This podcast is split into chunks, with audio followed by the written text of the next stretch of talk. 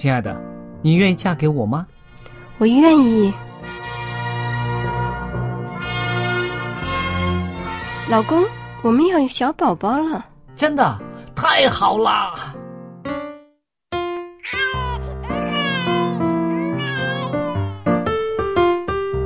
妈妈，妈妈，看我画的画，好看吗？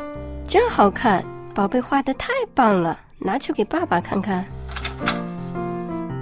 爸爸妈妈，我去上大学了，你们多保重身体，我放假就回来。出门在外要注意安全。好好吃饭，天冷了，别忘了多穿衣服。好了好了，别唠叨。多给家里打电话哦。孩子啊，啥时候回来吃饭呐、你爸想你啦。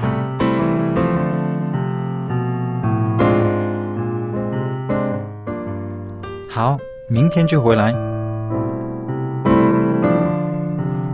家人，给我生命的人，与我共同生活的人，与我分享喜悦的人，也是给我带来麻烦的人。每一天说说笑笑，有时也吵吵闹闹，因为我们是一家人。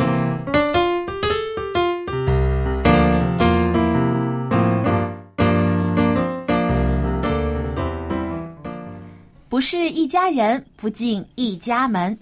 亲爱的听众朋友，欢迎您收听希望福音电台《一家人》节目，我是主持人小杨。当然啦，和我在一起的还有好妈妈佳丽姐和帅气的爸爸 Jerry。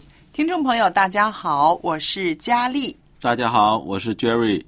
哎，Jerry 啊，你有没有听过有一个啊新的一个民族？就是我们现在中国不是五十六个民族了，啊要五十七个民族了。啊就有一族人啊，叫啃老族。哎呀，你一说这个，我就有点心里有点不舒服。我在想，呃为什么呀我算不算是啃老族？啊，很多年轻人可能现在都会问自己这个问题啊。嗯那么，到底什么是啃老族呢？有定义吗？对，网上啊，现在流传了有这样的一个啊，像打油诗一样的形容，啊就说这个啃老族是怎样的一群人呢？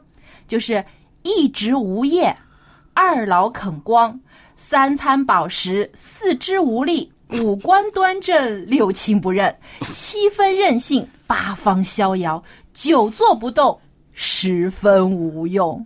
哇，那现在很多人都这样形容这样的年这轻人。这样子的话，Jerry 有几样占？我们那个自己反省一下。不是不是不是，五官端正算是回去啊，数一下。五官端正算是。嗯，那其实我们现在经常会听到有这样的这个说法啊，这个年轻人是啃老族啊，或者有的人也会问，哎，我算不算啃老族呢？其实啊，这个这个啃老的现象啊，并不是我们在中国现代就是特有特有的。对其实啊，这个是一个很世界性的一个问题。嗯，其实在英国呢，呃，在这个呃十十多年以前啊，就已经开始做过调查，发现在英国有一群年轻人，他们呢就是已经结束了义务教育，就是正常的这个基本教育之后呢，依然呢不独立。啊，不去工作，也不升学，也不进修，或者是参加任何的就业培训，嗯，而终日无所事事，完全依靠父母继续啊供养他们的这群年轻人，就称他们呢叫尼特族。N E E T NEET 就是指既不参加就业，也不参加培训和教育的这样一群年轻人。那其实呢，在英国啊，现在统计下来，每年有一百万的这样的尼特族年轻人，嗯，他们呢和父母生活在一起，或者呢长时间的接受父母在经济上的这个资助。嗯，其实啊，在其他国家也有出现，在日本啊、美国啊都有这样的现象。我觉得这个跟呃英国啊、日本啊，还有很多欧美的国家，跟他们的那个经济方面的，就是社会上面国家的经济方面的走下坡有很大的关系吧。因为可能是经济不好的时候，有一些年轻人呢比较难就业，然后呢留在家里面。那父母呢看到孩子们可能找不到工作，然后就啊，要不你就去读书吧，要不就啊，我先供养你吧。慢慢慢慢，好像形成了这样的一个一个这样子的族类吧。呃这是就是一方面的毕原因业等于就失失业了，对 对，现在有这样的说法，有些呢甚至说就是以前啊觉得我要读好书才能找好工作，但现在呢是我找不到工作，只能再回去读书。嗯，也有这样的年轻人，他为了能够找到更好的工作，或者说呢他对这个自己的这个要求啊更高、理想更高的时候呢，他可能不满足于自己所受到的这些教育，就想要再进修。那么。已经超过了这个呃呃，已经就是说我们说所谓成年的年龄了，但他们继续还在读书。那么父母呢，也有自愿的为他们提供经济上的援助和支持的。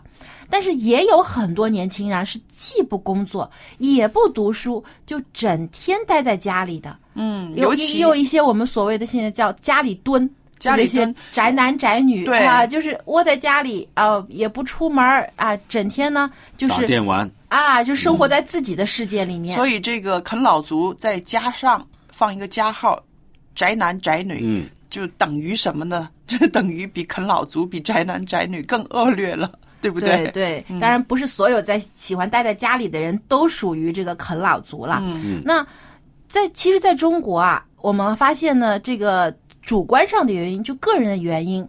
占一部分，那还有一些客观原因，就像刚才佳丽姐所说的，这个社会上面一些经济不景气呀、导致失业率升高，也有呢，呃，因为楼价现在的房价高升，对，那很多年轻人，他刚刚大学毕业，刚刚开始寻找工作，他哪有经济条件去买房子？嗯，有些人可能他年轻人找到合适的对象，想要结婚了，他也没有这个经济能力去操办婚礼或者组织小家庭，所以这个时候呢，他们往往第一个寻求帮助的对象就是他们的父母。对，但是我自己在想，像我们上一辈的人呢，他们开始也没有马上就买房子，他们也没有啊马上就买房子，啊。他们也是啊、相当的这个艰苦的。可是那个时候的人呢，也许更可以体谅到爸爸妈妈也没有这种支持我的能力，嗯，所以呢，他们真的是只能够咬着牙苦干呢，对不就对？是独立起来。是，那所以我就想到这个啃老族的出现跟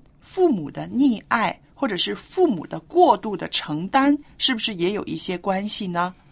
呃，这个其实也有一部分的原因啦。嗯像现在呢，我们看到现在很多的这个八零后啊，很多都是独生子女，像我自己也是独生子女，所以家里只有一个孩子的时候，父母呢就把所有的重心啊都放在孩子的身上了。对，因为觉得很多父母都觉得我这一辈子就是为了我这个孩子，嗯，那所以很多父母就自愿的愿意把自己的这个积蓄啊，这个生活当中所有的这个财富啊，都给自己的孩子。还有一点呢，就是呃，像你的父母那一代呢，就是我刚刚所说的，他们也是在年轻的时候呢，啊、咬着牙对，苦苦过来来的。于是呢，有了自己的孩子之后呢，就觉得我应该把最好的给他，嗯，不想让孩子吃苦。对，所以这种的介入呢，也可以说是一种因为爱的驱使吧。对，所以其实有的时候我也像杰瑞一样要反省一下，因为呃，我想一想，可能我在人生的某一个阶段当中也做过啃老族啊啊、可能读书的时候啊需要父母的资助，嗯啊、有时候在外工作还还没有找到合适工作的时候，这个全部靠父母的支持。所以有的时候一想想，哎，我真的要很努力啊，哎赶快是哦，如果独立起来。如果你正在读书，不算是，啃老族我觉得啊，是但你想，有一些年轻人呢、会自己会有一个压力，对对他会有这个压力。还有一些人呢，他可能，嗯，真的读书时间太长了。像有一些人，他要读研究生或读博士生，读到四十多岁还没有工作但。是我想问，像这种啊非常特别的这种啊考研呐、这种啊留在这个呃读硕士、读博士的时候，超乎了呃正常的时间，这是不是其实是一种逃避呢？我觉得这一方面也受到了一些这个社会上竞争的压力，因为毕竟很多人还是希望我能找到更好的工作。那好的工作需要高的学历，嗯，那为了能够达到那个要求，有些人就反复，即使一次没考上，我考第二次，考第三次，所以结果呢就越拖越久。但是我猜，嗯，这也是一个误区，因为真正的这个雇主啊，他一看，哦，你都四十多岁了，都是在学校里面读书，没有几年参加过工作的经，验，社会经验很少。那你的竞争力一样是比别人 比不过了，对 对吧所？以其实这个也是啊，我们可能教育当中有些应试教育啊、嗯所产生的一些问题，就导致让很多的学生啊只认为我就是考考考。啊，读读读，但是呢，没有加强他们在职业方面的培训，所以嗯很多的年轻人踏上社会，他还是一张白纸，嗯他没有社会经验，他不知道真正的一些的工作应该如何实际操作，他只有理论方面的知识。所以呢，也是导致一些年轻人，他一旦在工作了以后吃了苦，受了挫折，啊，一下就灰心丧气了，就宁愿啊辞职在家待着，让父母养活，总觉得自己工作太辛苦了。啊，或者在人际关系上面受到了太多的打击，就觉得啊自己没有办法去面对这个社会，所以呢，其实这个这是多方面的原因才形成了现在这种啃老族的现象。我觉得很多的年轻人，其实在他的内心当中，并不愿意做一个啃老族，毕竟这个说出来还是觉得有点丢面子的事儿。嗯，但是有些时候真的是也是被迫无奈。但是我相信，在这个啃老族的这个族群里面呢，有一些人是真的是刻意的要做啃老族的。啊，当然对不也有对？也有我猜我猜有一部分是有的。那当时我们中国呢，可能没有“啃老族”这个词。那旧社会的时候，我们也有一些个说那些个年轻人啊、不是特别会安排自己的生活，不独立，我们叫什么败家子儿，是不是？嗯是不是？这个败家子儿不但他是不独立了，他还是还有还还还经常给家里带麻烦。然后还有嗯这个什么二世祖，是不是？我们所说的这个二世祖呢，在呃，就是在广东话里面呢，他也是，就是说不是生产，嗯，好吃懒做，好吃懒做。那现在呢，这个啃老族呢，可以说是更更更贴切的，就是什么呢？老人家已经是没有什么这个特别大的资源进入他的口袋里了很多都是已经退休的了。有人形容那些个啃老族呢，就说他们可以狠到呢，连父母的骨头都会吃掉了。呃，我以前看过有一幅漫画，嗯。就是现在网上有一些漫画家所形容这个啃老族呢，就把父母当成是呃这个自动提款机一样，嗯，啊，很自然的啊，很开心的就从父母那边拿钱了。是。也没有想过自己这样的行为啊会给父母造成什么样的一个啊、影响，所以呢，真的是我们年轻人也要反省一下，嗯，反省一下，我都这么大年纪了，是不是这个如果不是因为一些无奈的原因，你就还是靠着父母来养活，就觉得真的是。要想想这个解决方法了，要赶快这个结束这样的一个一个一个现状了。那我们谈到了很多这个啃老族的，都是说好像是年轻人这方面的比较这个负面的因素比较多啊。嗯，对。但是我们积极一点的，我们鼓励做家长的，怎么样在孩子还小的时候、年轻的时候，就让他知道，我们每个人呢都有一个责任。那最基本的一个责任呢，就是要养活自己，对不对？你有能力养活自己的时候，你养活自己，然后你有多余的话，你还要孝敬父母，然后你还要成立家庭。那么应该是在这个社会的氛围里面，或者是家庭的氛围里面，让每一个孩子都知道他是有一个独立的人格，也有一个独立的责任。对，我觉得现在很多父母啊，可能要改变一下观念。嗯，像很多父母总觉得我把我所有的一切都给孩子，就是对孩子好。甚至有一些人认为，如果父母不为孩子生活，这个父母就不爱自己的子女，觉得这是个自私的父母。哎呀，真的，你像哈以前的呃，就是我们的父母那一代，一听说美国人呐，孩子十八岁就把孩子推出去，然后甚至孩子的读书啊啊、他的交学费呀、都需要办公读。我们的父母会觉得，哎呀，怎么可以那哎样好残忍呐、对呀，好像很！残忍无情啊，那样子的。其实可能是我们中国人的这个观念吧，受儒家思想比较呃深入啊，嗯我们就觉得家里面的人呢，就是应该要啊、呃彼此关顾的。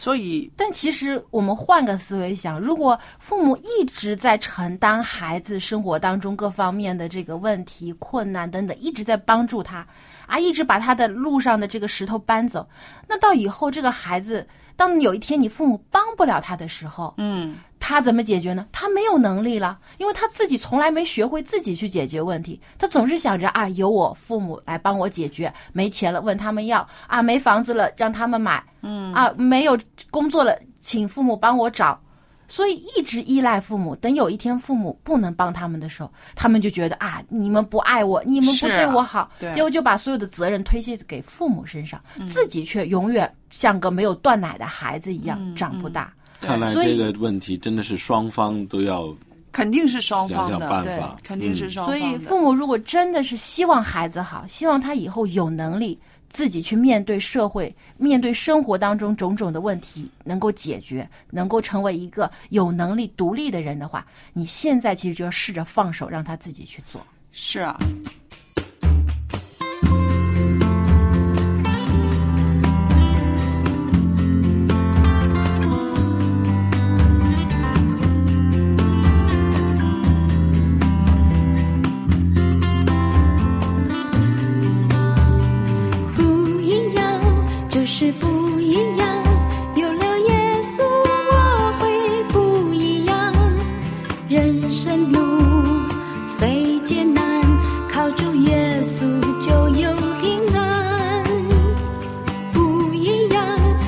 是不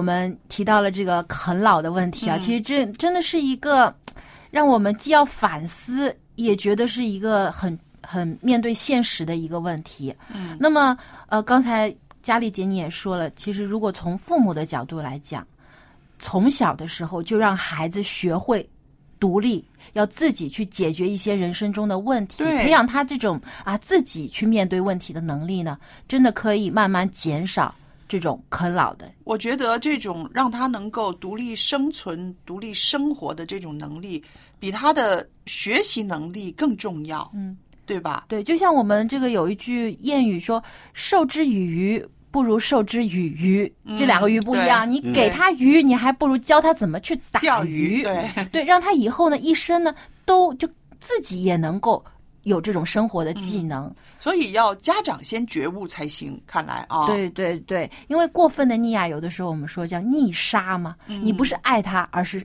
真的是反倒害了孩子。对，那么接下来呢，春雨呢就要跟我们分享一下啊，怎样能让我们的孩子不成为下一代的啃老族。嗯，这个题目好。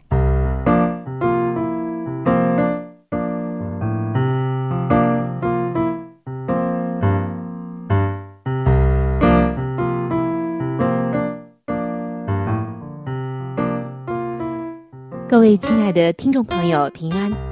欢迎您来到亲子专题的时间，我是主持人春雨。真的是很开心能有这样一段宝贵的时间，我们一起来分享父母和儿女之间的话题。无论您有怎样的想法，我们都欢迎您能够来信告诉我们。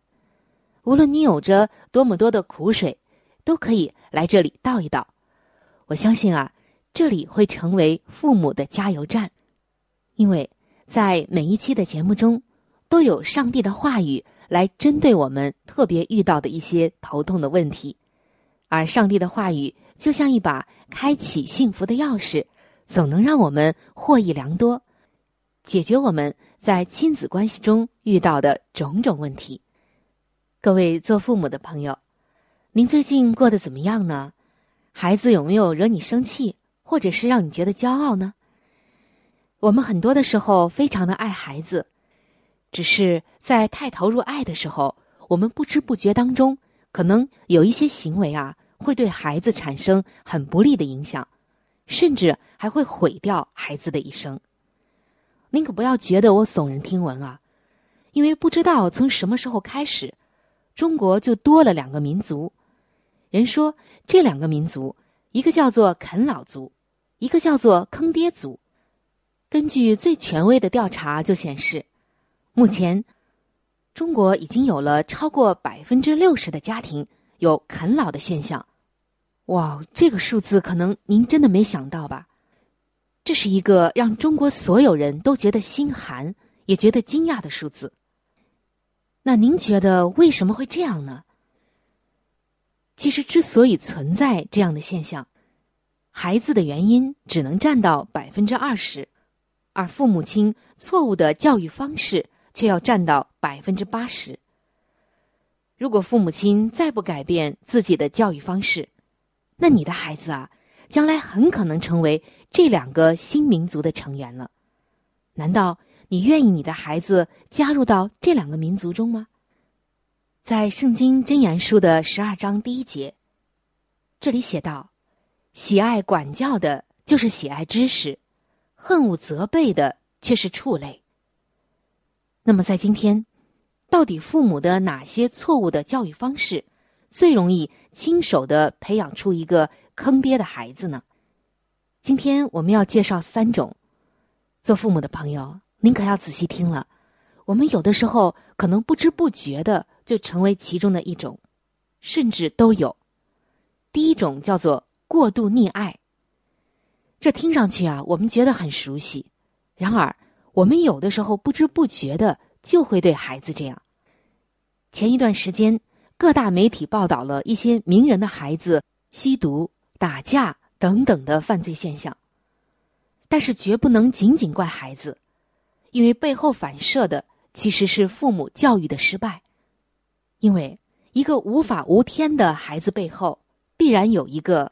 失职的父亲或者母亲，也可能父母都是，而这些父母们也承认了自己教育的失败，可见他们还是懂得这些的。亲爱的听众朋友，也许你不知道，在世界孩子溺爱指数的排名中，中国竟然勇夺第一。现在啊，我们的日子过好了，经济条件好了，很多的父母说，自己小时候吃了很多苦，绝对不能再让孩子吃同样的苦，所以挣了钱，想尽办法让孩子过得无忧无虑，最终把孩子惯得无法无天。而孩子如果被过度的溺爱，会有很多的严重后果。长期这样下去。孩子们长大根本不知道为人着想，更不会将心比心，不会站在别人的角度来考虑问题，一切啊都是以自我为中心，自私自利。过分的溺爱孩子，还很容易养成孩子们骄傲、任性、自私、虚荣、孤僻等等的缺点。警官们就说，很多的案例都显示。这样的孩子会产生反社会的不良行为，甚至给家庭、给社会带来不幸。为人父母理应给孩子爱，这没得说。但是爱的过度就成了溺爱。所以为了孩子的将来，做父母的有时还真啊要把心狠下来，理性一点爱孩子要把握其中的分寸。上帝希望我们做父母的，在教育孩子的过程中啊。能够恩威并重，千万不要等到孩子长大了不成器，又把你气得不行，你才后悔莫及。那以上呢就是过度溺爱，接下来我们要来分享第二个方面，就是过度包办。中国有句老话说：“孩子在父母的心里面啊，永远也长不大。”这很多的家长啊，恰恰呢因为这一点，觉得。我的孩子还小啊，所以这大事小事啊，都想着替孩子操办，结果呢，就让孩子变成了过度依赖父母的无能儿，最终的结果必然是害人害己。那有一位做妈妈的就跟我们说了这样一件事儿，他说孩子上大学开学的第一天，很多父母亲送完孩子就走了，而有一位同学的父母亲啊。还在替他收拾行李、整理衣柜、铺床叠被，可以说呀，实在是事无巨细，全部大包大揽。而这个同学呢，在一旁悠闲的吃着零食，不时的还指挥着他的父母亲，真是让人看不过眼啊。后来，他和同学，尤其是舍友的相处中啊，就出现了很多很多的矛盾，轮流执勤、集体活动。都表现的像一个娇小姐。有一次，一个同学实在啊看不过眼了，就说他了一句，结果他却语出惊人。在家，我妈可从来不让我干这些的。他说：“女孩子学做这些有什么出息？什么都会了，以后啊可会被公婆欺负的。”实在是想不通，这是一个什么歪理论。一个人基本的生存技能怎么就变成了没出息呢？难道那些连自己的生活都不能自理的人，将来就幸福吗？所以跟我们说这件事儿的这位妈妈就说：“这种理论，不管是谁看了都会哭笑不得呀！难怪现在这离婚率是越来越高了。”亲爱的听众朋友，如果一个人连基本的……承担家务责任的义务都做不好，这样的人怎么能拥有幸福呢？归根结底，父母从小对孩子的过度包办，一手埋下了孩子将来不幸的地雷。所以，父母亲们啊，千万不要再拿“孩子在你心里永远也长不大”的理论坑害孩子了。孩子的确在我们这儿永远是孩子，多大都是孩子。但为了他的幸福，学会做一个适当放手的父母，锻炼孩子的自理能力，这才是对孩子正确的爱。那除了我们上面分享的过度溺爱、过度包办以外，我们再来看第三个方面，叫做过度放纵。刚刚我们说了，对孩子要学会放手，但这放手啊，可不等于放纵。放手是让孩子做正确的、有利于他健康成长的路，而不是让孩子为所欲为。而过度放纵孩子的恶果，其实是在为自己和社会培养敌人。有一个人，他因为杀人被判了极刑，在执行死刑之前，他提出了要见一下他的母亲，结果他咬伤了母亲，嚎啕大哭的说。当初你们要是早一些管教我，我何必有今天的死呢？所以放纵孩子，不仅仅会害了别人，重要的是会害了孩子自己，最终也害了我们。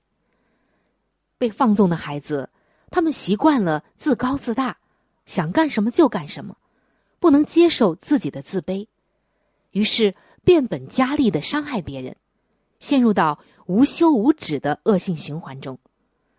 当他们慢慢的发现，一旦离开了亲人和熟悉的环境，自己什么都不是，也不会有多少人关注自己，他们就会觉得很受伤。还有的父母亲，孩子一有要求就立刻满足，结果这孩子呀，不仅没有学会感恩，还不能容忍等待，他们一有愿望就会我要，我立刻就要。这也是一些孩子成年之后还不停的向父母索取的原因，也就是典型的啃老族了。各位亲爱的父母们，难道您希望您的孩子长大了是这样吗？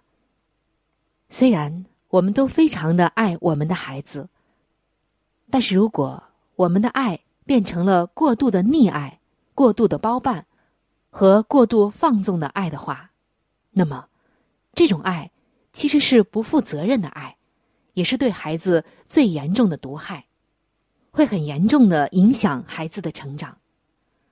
所以，爱孩子既不是简单的给予，也不是简单的放手，理智审慎的来思考自己可以给他什么，不可以给什么，才是今天我们所要真正反省的。在圣经中，上帝告诉我们说，在圣经当中。杖，也就是拐杖的杖，往往带有管教还有权柄的意思。圣经在论到教育儿女的方面，有特别的经文，也就是上帝的话语告诉我们说：不忍用杖责打孩子的，是恨恶他；疼爱孩子的，随时管教。今天的你，是否真正的疼爱你的孩子呢？合理的爱，需要父母最具有明辨是非的能力。理智思考的能力，这样才能给孩子一个更加阳光美好的未来。好的，亲爱的听众朋友，我们今天的亲子话题的分享啊，到这里就接近尾声了。很想要知道，亲爱的听众朋友，您做父母的朋友又有怎样的感受呢？我们期待着您的来信。在这里，也祝愿您各位做父母的朋友能够成为上帝眼中真正有智慧的。真正疼爱孩子的父母亲。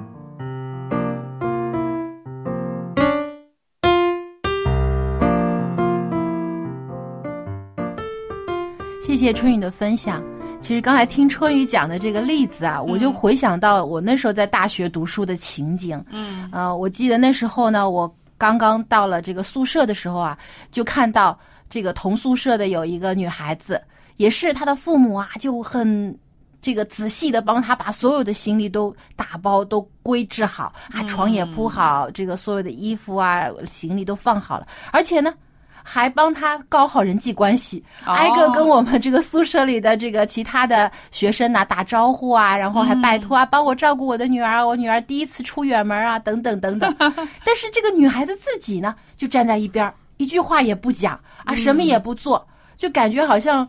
让父母来做这些事情是理所当然的，他都习惯了。我想从小的时候，他都是站在后边的，什么都是可能是妈妈或者是爸爸为他张罗的，所以他也觉得我也没有那个必要自己再冲出去。他爸妈帮他做这些是多余的。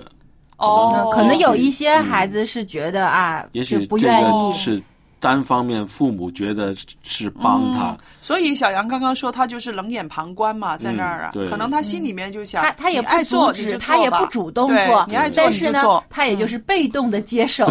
嗯对，嗯，但但是我们真的现在要反省一下，有的时候父母做的太多了，就会导致自己的孩子什么都不会做。嗯而且他呢，也真的是会产生一些消极的想法啊，反正我父母都帮我做了，我干嘛要怎么努力呢？我不如就在躲在后面啊、接受他们的帮助就好啦。是就像我之前有认识一个年轻人，他其实小的时候真的是很聪明，嗯啊，在音乐方面也很有天分，啊，自己呢也也是一个很喜欢提问题的一个小孩儿那挺好啊。我看着他长大，嗯但是呢，慢慢慢慢我就发现啊他开始慢慢的不再爱问问题，也不再愿意去好好读书。嗯我曾经跟他谈过好多次，我问为什么你现在觉得对学业没有这个啊自己的要求或者有嗯自己的追求？他说，因为反正有我爸爸妈妈呀，啊，以后我、哦我考不上哪个学校，他们会想办法给我找学校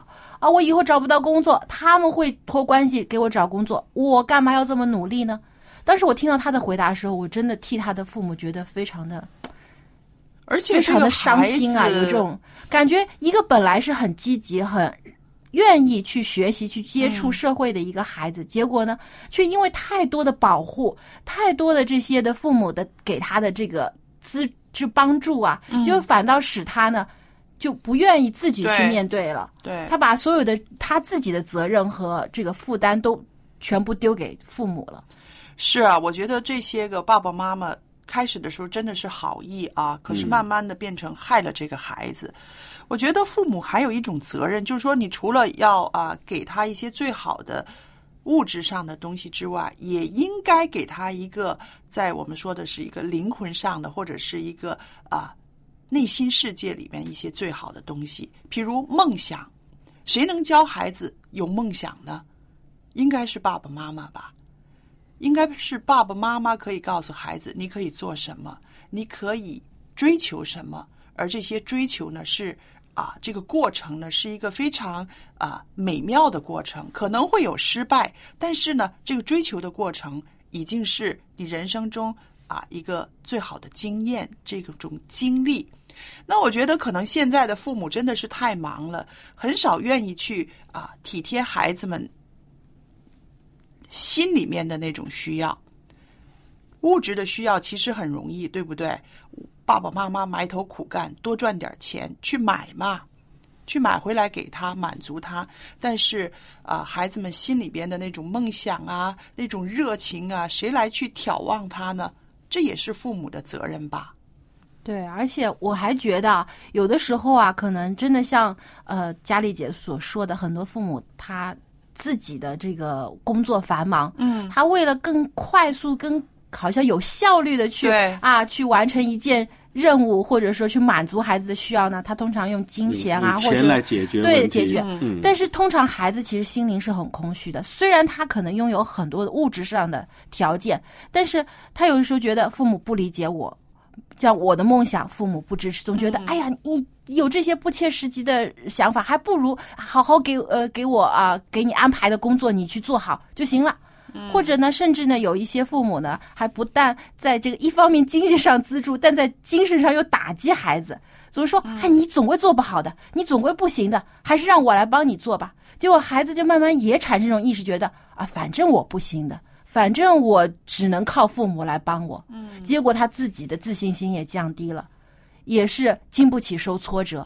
嗯，这也是为什么很多的这个大学生啊，他毕业之后，他本来哎满怀着理想或者有梦想去去工作了，但是一真正踏入职场之后，遇到了各种各样的问题，他没有办法应付，是他就灰心失望了，就觉得哎算了，我不如辞职吧，呃，我还是回去找我父母帮忙吧。嗯，结果呢，他们在这个情商上面啊，这这就面对这种这个社会压力上面，他承受不住了。嗯，所以我想呢，如果想让这个世界上啊减少一些个啃老族，嗯，首先做父母的先要把这个责任呢担起来，就是你除了供养孩子之外呢，你还有一个责任要挑起他们的梦想，挑起他们的热情，把他们能够负责任的这一方面的这个潜能呢，能够挖掘出来才好。对对，培养多培养孩子的独立性。而年轻人呢，就不要怕失败，他要多呃尝试，他去达到他的梦想。没错。嗯。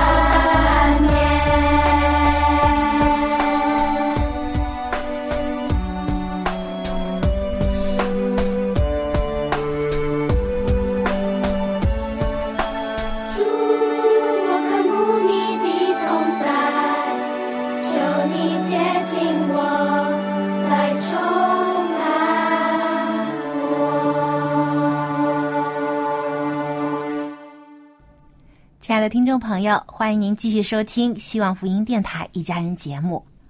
呃，现在天气很好的时候啊，一家人都很喜欢到郊外去或者去旅行。嗯，我看到现在有很多这种夕阳红的这种啊旅行团，很多的啊老年人也愿意去旅行。嗯，当然了，也有一些老人会觉得，哎，我身体不舒服啊，甚至行动不方便啊，宁愿待在家里。是吧？有的时候啊，有天热的时候有冷气啦，天冷的时候有暖气啦，在家里比较舒服，嗯啊，还能帮帮儿孙。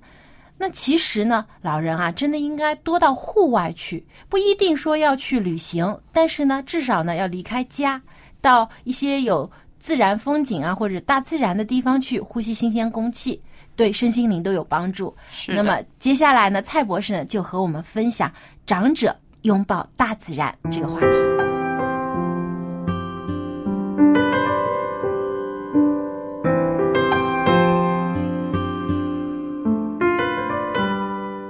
蔡博士您好，你好，那蔡博士啊，今天呢特别想呢跟您谈谈啊，就是老人家的这个作息习惯。嗯，我在我的楼下呢有一个那个管理处的大堂哈，对还有外边的院子，嗯，常常看到那些老人家呢，到下午三四点，可能我猜他们吃好饭了，然后就坐在那边，啊哈然后过了一个小时还坐在那边，啊，我自己心里就在想。你已经下楼了哈，你已经在大自然的这个周围了，为什么还是坐在那里呢？一坐坐两个小时，他们聊天聊得挺快乐哦。对呀、但是我就想，在这儿您可以给他们一些建议吧。啊，这个是非常好的。嗯虽然是在啊，因为它是在你的楼下，是在院子里面嘛。对对那么基本上呢，它也是在那个大自然当中。嗯，因为呢，它没有在那个四蹦场里面嘛。对一般我们就在家里面啊，或者是啊、跟朋友聊天了。但是在这个也是可以说是在大自然里面。对呀、外边有很多的树啊、院子啊、花草啊。那我就看他们坐在那儿，就觉得，哎，怎么让这些个公公婆婆他们愿意走多一步呢？那那么呢，第一，他们在这个环境里面对他们有好处，因为他有很多公公婆婆都是老友记，对他们讲的都是心里的话，嗯，快乐不快乐也是一个分享，嗯那么对他们呢，在那个灵视体群美里面啊，在那个情绪方面呢。本身是可以有书法的机会，哦，对，那么第二呢，我们在怎样的环境里面呢？啊，在研究出来讲，嗯我们可以帮我们的血压降低。哎，走进大自然可以降低血压。对呀、因为你看到我们生活了怎样多年的时候，嗯就算我们是生活的很健康，嗯，但是血管呢，经过了这几十年的洗礼里面呢，对多多少少都有一些胆固醇的累积。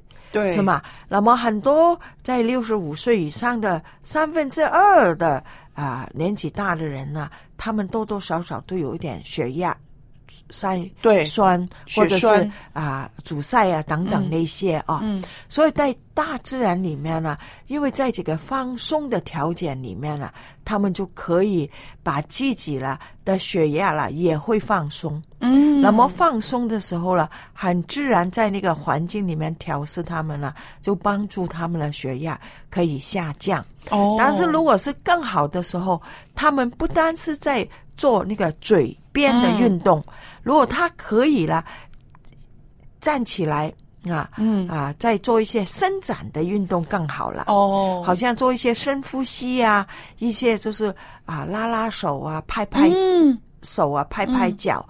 因为很多时候在我们的生活里面呢，过了六十五岁之后啊，嗯很多时候可能这里有一点痛，哪里有一点痛。嗯，我们中国人都明白到啊，痛的时候就是因为不通嘛。对，所以你在聊天的时候，你也可以一边聊一边在拍。嗯哈，拍拍手，拍拍脚，整身去拍的时候，本身就是一个治疗来的。哦，嗯，那我就觉得呢，那些个啊、老人家呢，他们坐在那儿呢，他们的确聊得很开心，对呀。可能把心里面的一些个、呃情绪呢都释放出来。嗯那原来他们多走一步到院子里的话，不只是开心，而且那个健康也随之而来了。对呀、对呀、嗯哼，因为呢，我们就看到了，呃，他们怎样做的时候，因为那个山山水水啊，嗯。有青青绿绿的时候，都是有很多这个我们这个讲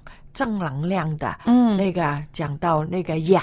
正离子是吧啊？？对，所以啊，我们其实呢，正能量嗯，是负离子，哦，负离子，对嗯对，因为负离子啊，那个啊，氧气带的负离子多的时候了，嗯。都会对健康有帮助。嗯嗯，那么这个负离子呢，在哪里可以找得到呢？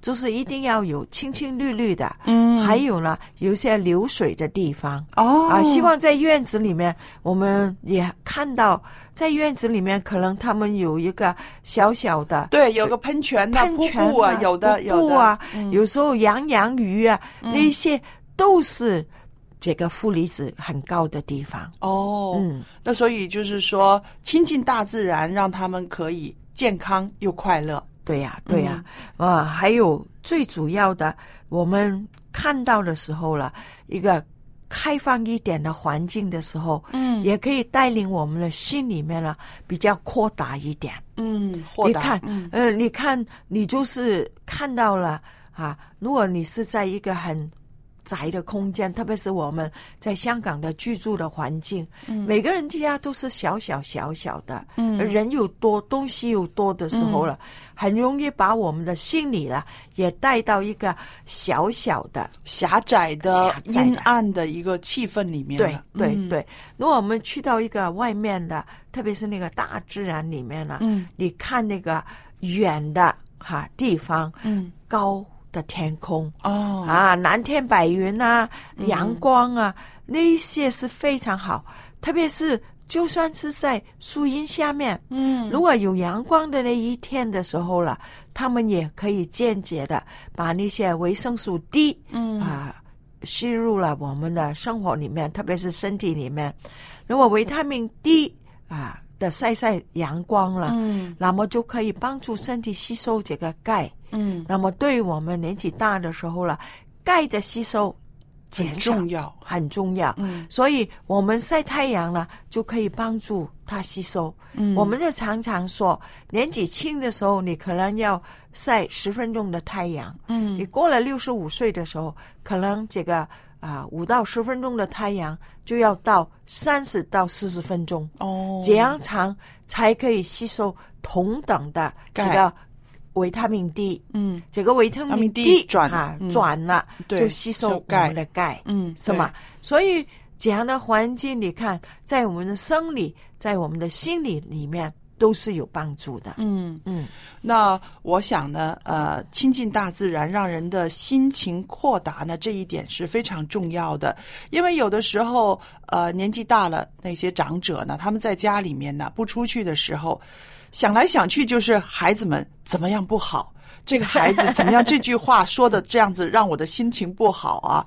那么，我有一个朋友的母亲，她就是，呃，现在八十几岁了，其实他的腿脚还是很健康的，但是他都不愿意走出去跟朋友玩或者是聊天。那么，所以呢，在家里面呢，就是常常的这个外孙子今天回家没有叫我，那个 女儿呢，好像呃下班是累了，还是跟别人生气了，对我面色不好，常常呢都会把这种情绪带给家人。那么。他不肯出去嘛，后来呢，呃，他的女儿就跟他说了：“那这样好了，妈妈，你帮我们布置布置一些家里面的这个生活的环境啦，你喜欢换一个什么台布啦，啊你喜欢帮我们呃做一做家里面的这个呃设计师啦。对那这个调整呢，让老太太呢很开心。对。然后呢，我就在想，那是不是让老人家有这样子的一个一个事情做，一个创意，其实对他们的身心也是非常好的。当然，呃，如果他只是不出去的时候，只是看人家的脸色啊，嗯还看看人人家的反应的时候了，很容易在心里面都长出一些叫苦毒的心。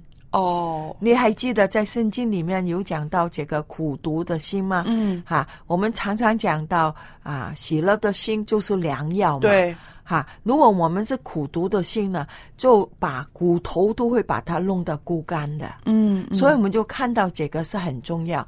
对、我们对老友记来讲啦，嗯，我们要他有一些责任是很好的，对，就他还认为自己还是对家庭有贡献。嗯。如果他只是坐在哪里，嗯。啊，一个很简单的啊，我就有一个朋友，他本来呢，他自己独居的时候还好，嗯。他自己可以料理了嘛，嗯。自己煮饭啊，嗯。要把家家里面呢打理收拾了，是吗？嗯。啊，后来儿女呢就讲了啊，妈妈你一个人独居还是不好了，过来跟我们住吧。好，我们家里面有女女佣，嗯。就可以看着你。嗯他们几个妈妈就搬过去了。嗯搬过去了之后了，那个什么都是女佣做。哦他他要做什么的时候，地下有些脏的东西，他拿个啊抹布来的时候，女佣一看到都跑进来啊，奶奶奶奶你不用做，啊我来我来我来 我来，因为这个是我的工作。嗯，他失去了这个服务的机会。哦，我们人呢，生在这个社会里面是必须要服务的。嗯就几个老太太都不用到半年，她的体重增加了。哦，体重一增加，那个脚走不动了，嗯哈，脚走不动的时候了，跟住了。他的其他的器官呢，也是跟着不良了。哦，但是所以那个血压又高了，嗯胆固醇又高，因为没有锻炼，身体加重了嘛。对那么健康就有问题。嗯所以我们就讲到，我们必须要哈、让老人家有这一个的本身有一些的责任给他们。嗯。这个对他们是很好的。嗯。也有有时候也是好的。老人家的时候，如果家里面有小狗的时候，叫他们去遛遛遛狗小狗，遛狗。那么又嗯可以到户外去，嗯，又可以觉得我我帮我的儿女干了事，你看是的啊，嗯。还是有用啊、对对。所以你看这个嗯。大自然不可以小看。嗯，大自然一定要多亲近，因为我们在这个啊啊、健康的生活里面呢，我们除了身体健康之外呢，我们的心灵健康。对而亲近大自然呢，也是一个让心灵可以豁达的一个方法。您刚刚讲了，嗯那么我也记起圣经里面的一句话，就是说我们做父母的啊不要惹儿女的气。对呀，是不是？嗯走进大自然，心情比较啊开阔了，然后孩子们的那些个脸色啊，那些个什么，也就都会自然的就会消失了，是不是？对对，嗯所以老友记们，我们鼓励您多亲近大自然，多在家里面负一点责任，那么呢，你的生活又健康又愉快了。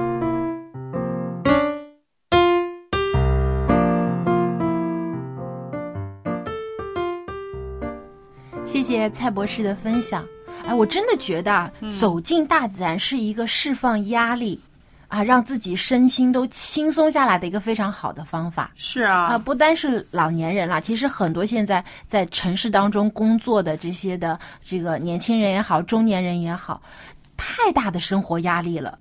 我们真的需要有一种健康的方法去释放、去减少这些压力。我觉得，呃，这也是为什么在香港我们看到很多人都喜欢去爬山，嗯啊，去远足。这样呢，他在这个运动的过程当中欣赏大自然的时候呢，他很多的生活当中的压力都释放了，可以暂时抛下这些啊烦人的事情啊，感受这个美丽的大自然，上帝创造给我们的这个美丽世界。是的。